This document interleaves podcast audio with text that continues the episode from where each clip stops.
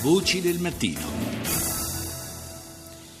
È ferma da un anno al Senato, dopo il sì della Camera, la legge che dovrebbe riformare l'Agenzia nazionale per i beni confiscati. Ieri il procuratore nazionale antimafia e antiterrorismo, Franco Roberti, ha detto che occorre una buona legge e un'agenzia forte e pienamente operativa. Secondo Roberti, laddove anche i più seri tentativi di destinare a fini sociali i beni confiscati alle mafie non dovessero andare in porto, allora sarebbe meglio venderli.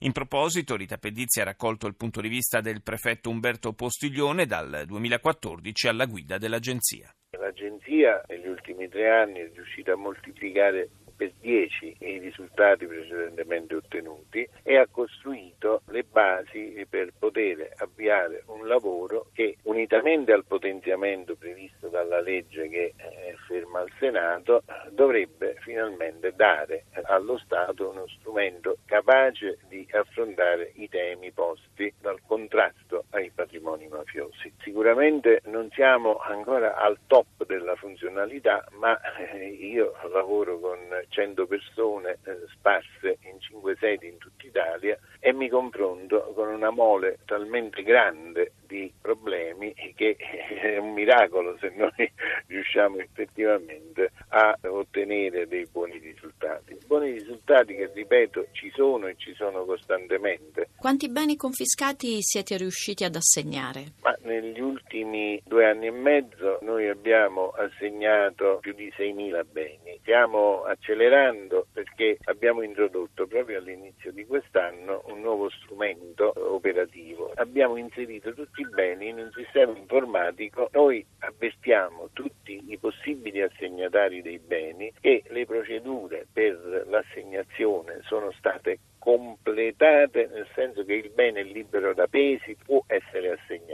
Facciamo loro vedere questi beni sul sistema Open Reggio facendo tutto il processo nel giro di 4-5 mesi da quando i beni ci sono arrivati. Ma abbiamo avviato un processo di convocazione di una serie di conferenze di servizi che ci consentiranno a Napoli, a Bari, a Taranto, a Cosenza, a Catanzaro, nella Locride, a Palermo di consegnare qualcosa come altri 1200 beni, il che significa che abbiamo impresso un'accelerazione straordinaria alle procedure che prima erano troppo lente, troppo farraginose. Una volta confiscato il bene, a chi viene assegnato? Concluse tutte le attività che noi dobbiamo fare, perché può essere un bene parzialmente abusivo, può essere un bene che non ha i dati catastali in ordine, noi chiediamo a tutti i soggetti individuati dalla legge come possibili assegnatari di esprimere la volontà di acquisirlo. Questi soggetti sono l'Agenzia del Demanio, poi ci sono le regioni, le province e i comuni che per i loro fini istituzionali possono chiedere in assegnazione i beni oppure possono darli in assegnazione alle associazioni che fanno cultura,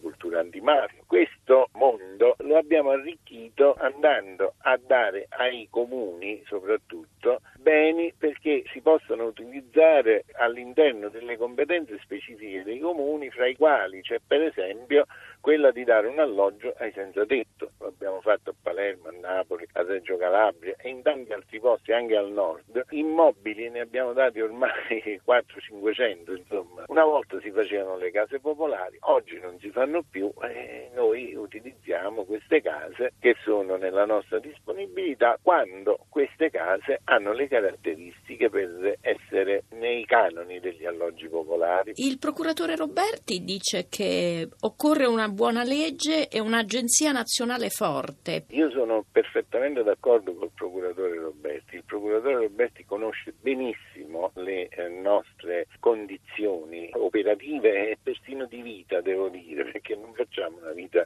molto, molto facile all'agenzia. Io lo ringrazio per aver sottolineato questo. Se lui ha detto che eh, c'è bisogno di una legge, eh, io lo condivido pienamente. Se lui ha detto con il potenziamento dell'agenzia si raggiungeranno migliori risultati, io sono perfettamente d'accordo, ne abbiamo discusso tante volte. Se lui non ha parlato, come faccio io, di ciò che magari l'agenzia è riuscita a fare nonostante tutto è perché qualcuno potrebbe intendere male le sue parole e pensare che non ci sia bisogno della nuova legge. Invece della nuova legge c'è bisogno perché io non posso continuare a spremere quelle persone di cui ho parlato prima per ottenere i risultati che stiamo ottenendo. C'è bisogno di rendere la struttura più solida, più ricca di professionalità e più capace di affrontare gli innumerevoli problemi che questi beni propongono in tutti gli ambiti del territorio nazionale ormai. Pensi che la sede di Milano, alla quale fanno capo più di 2.500 beni confiscati, ha solamente